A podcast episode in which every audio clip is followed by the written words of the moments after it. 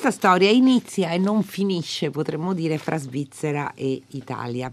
In Svizzera dove i migranti italiani devono e lo sapete perché faccenda su cui siamo tornati più volte, nascondere se irregolari i propri figli, quindi sono bambini senza luce, bambini che eh, vivono nascosti nelle case. Non Salvatore, che è il protagonista, che invece è un figlio di migranti irregolari, ha una casa tutta per sé, una stanza tutta per sé e vive una situazione da privilegiato. Ma tornerà con i genitori al sud eh, e porterà con sé una certa ossessione per l'ordine e una certa sensazione di dover inserire, diciamo, quel privilegio d'infanzia in un mondo dove muove i suoi passi da adulto, ma tutto è più complicato di così.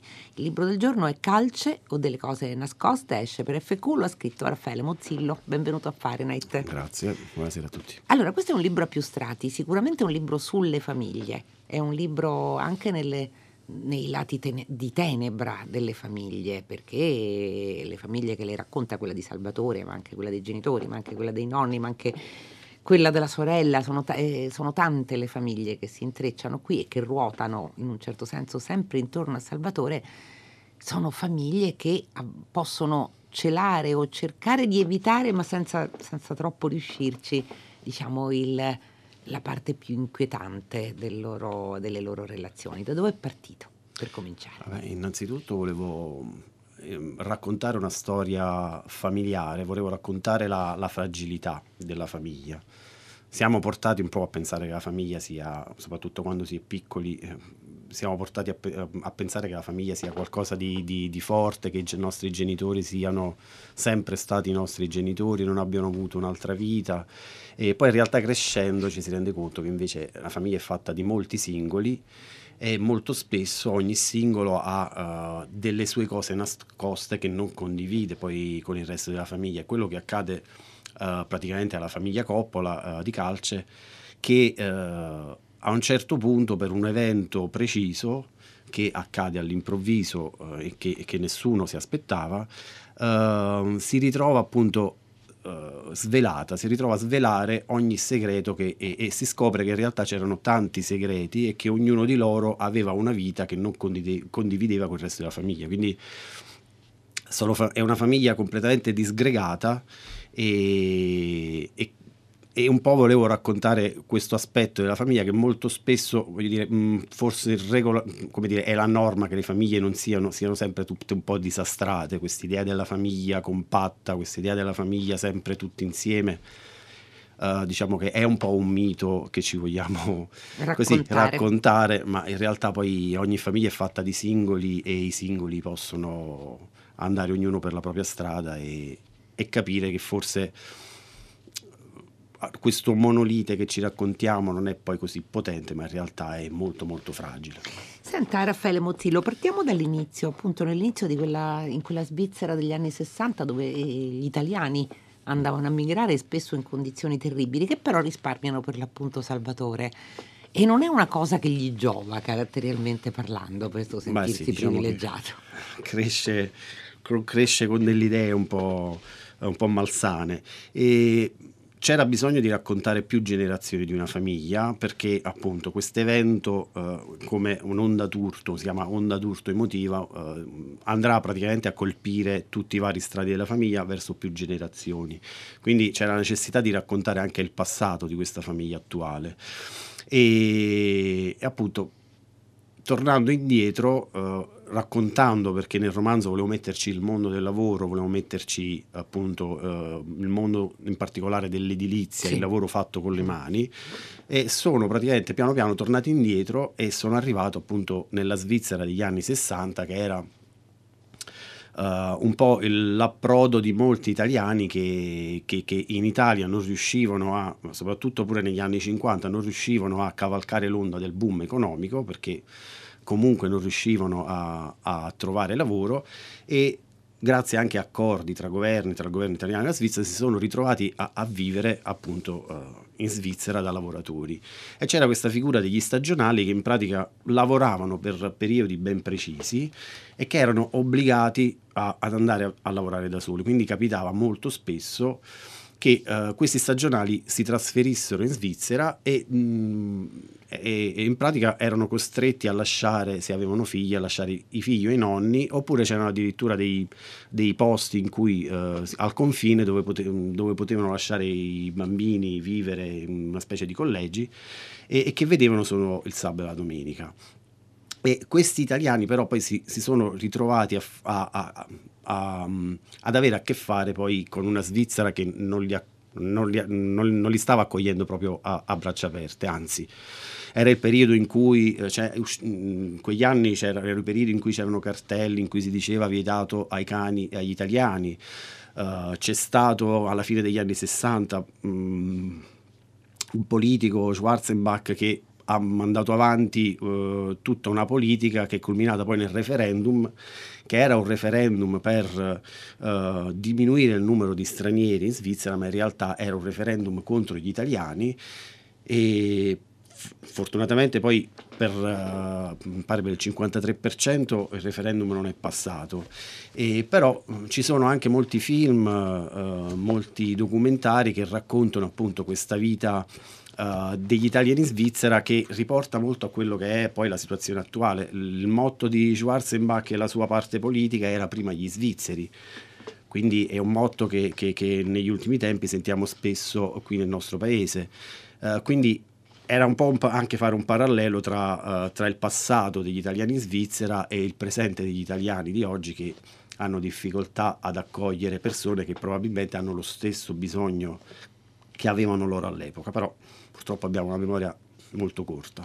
Senta, eh, il libro anche grafica, graficamente è disseminato di piccole crepe, crepe sì. e che vanno a intercalare un paragrafo e l'altro ed è la sua storia, una storia complessa, ricca di intrecci, dove le crepe si vanno a manifestare nei momenti magari in cui non, non ce li aspettiamo, mm, perché Salvatore torna indietro, torna indietro, tra l'altro conosce una sorella Rosa che è una sorella che condiziona con la sua eh, crudeltà, con la sua indifferenza, cioè questa bambina spaventata da questo fratello che non ha mai conosciuto e, e sarà anzi costretta, eh, una volta cresciuta a sua volta, a prendersi cura di qualcuno per, per sentirsi viva.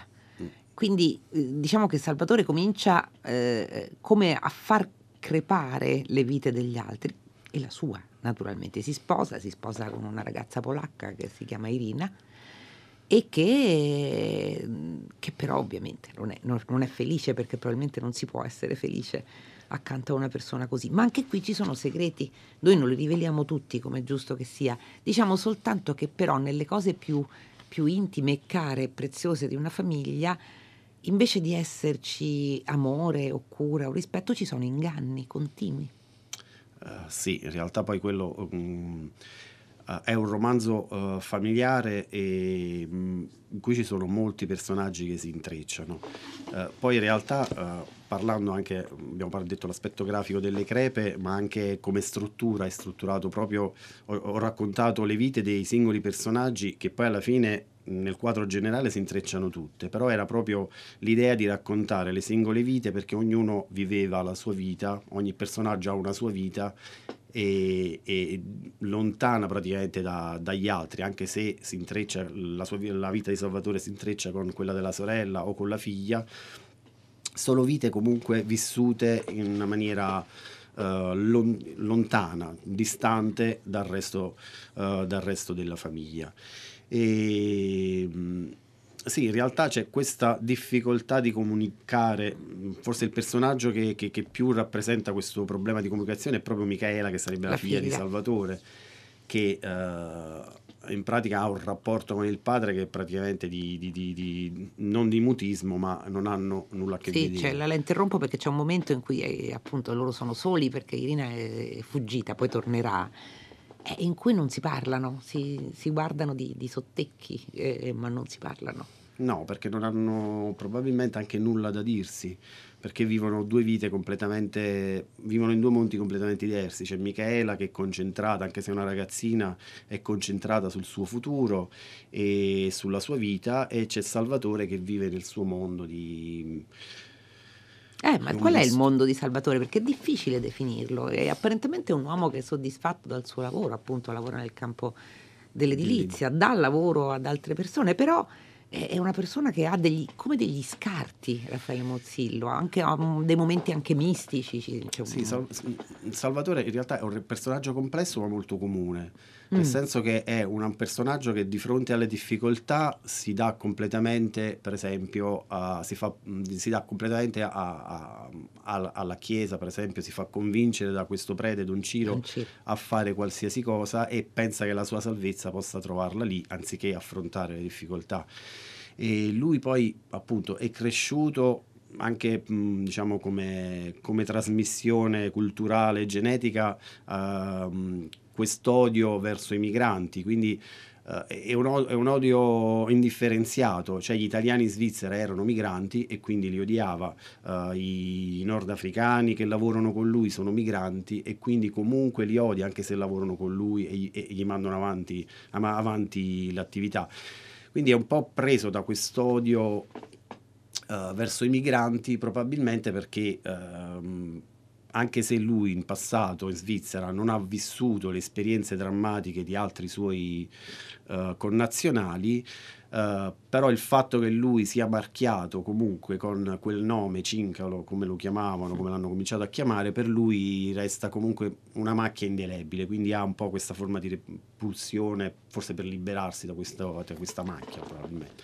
Senta, non c'è, diciamo che non c'è un personaggio per carità, no, no, lungi da me dire vincente, però un personaggio che abbia una passione positiva nei confronti della vita, sembra non esserci in questa storia.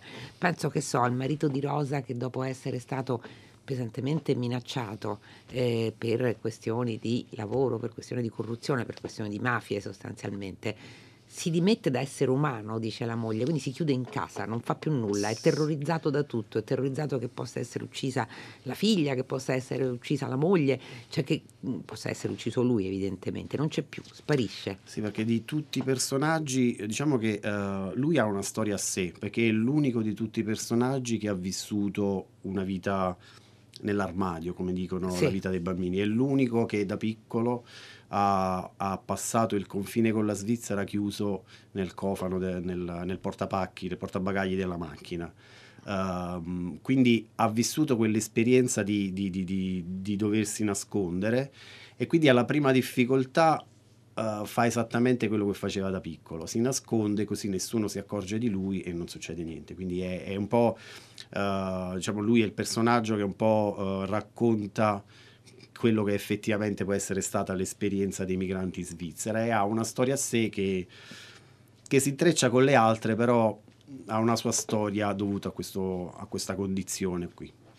Senta, eh, in questo racconto, un racconto complesso peraltro, non è facilissimo Raffaele Mozzillo sintetizzarlo in una conversazione, ma poi sulla struttura torneremo. Lei pone molta importanza sui corpi è come se questi corpi fossero dei, dei, corpi infelici, esattamente come le persone a cui appartengono e i rapporti familiari che queste persone vivono. Sono corpi crepati che non trattengono il sudore, non trattengono eh, gli umori, che si sfasciano, che si ammalano, che si spaccano. Quando c'è un parto è sempre, o spesso, quantomeno qualcosa di estremamente feroce quasi che avviene. Come mai?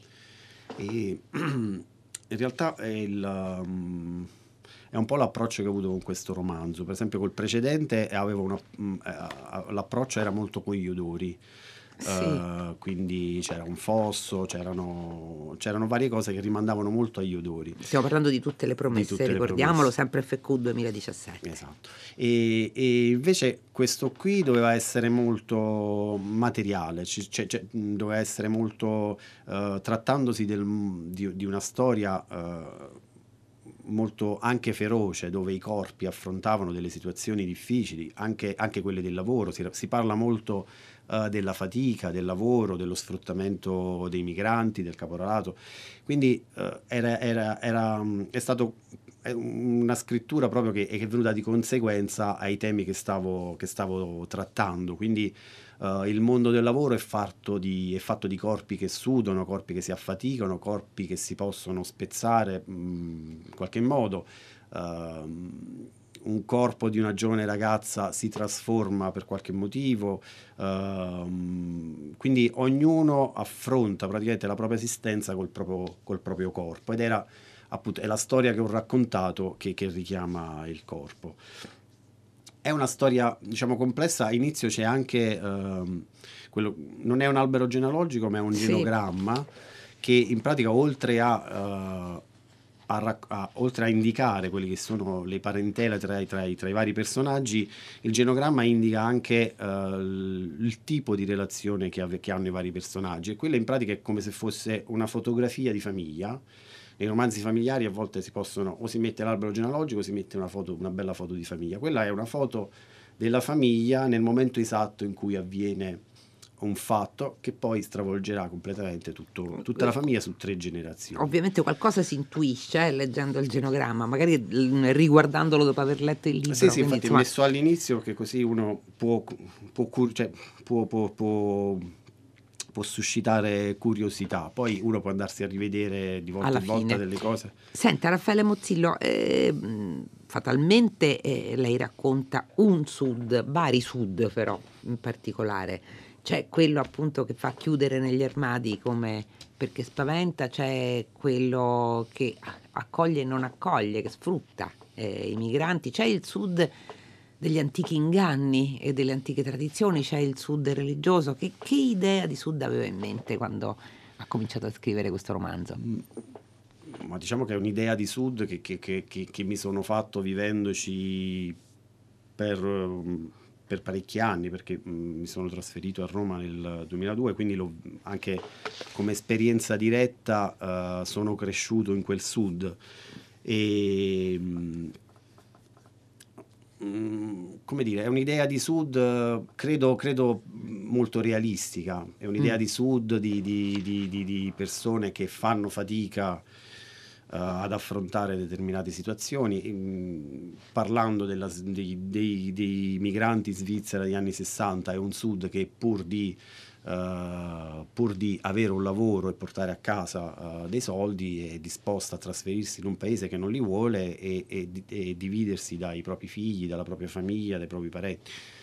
È un sud, diciamo che è un sud che sotto certi aspetti non cambia mai e, e diciamo che, che, che, gli aiuti al cambiamento sono sempre difficili ad arrivare perché comunque è un sud che, che uh, non voglio partire con polemiche tra nord e sud perché non credo sia il caso, però comunque è un sud che fa fatica anche a farsi sentire, un sud che comunque uh, a livello per dire infrastrutturale continua ad avere parecchi problemi e, e comunque non viene, non viene, aiutato in questo senso, quindi è un sud che continua a chiedere aiuto e, e non sempre viene ascoltato. Senta, e come si esce da una situazione appunto di di, di, precarietà sia esistenziale, sia lavorativa, sia familiare. C'è una via d'uscita perché ovviamente non sveliamo la fine del, del romanzo, che è abbastanza amara però, questo lo possiamo dire. Sì, abbastanza amara da, sotto un punto di vista, ma è, è,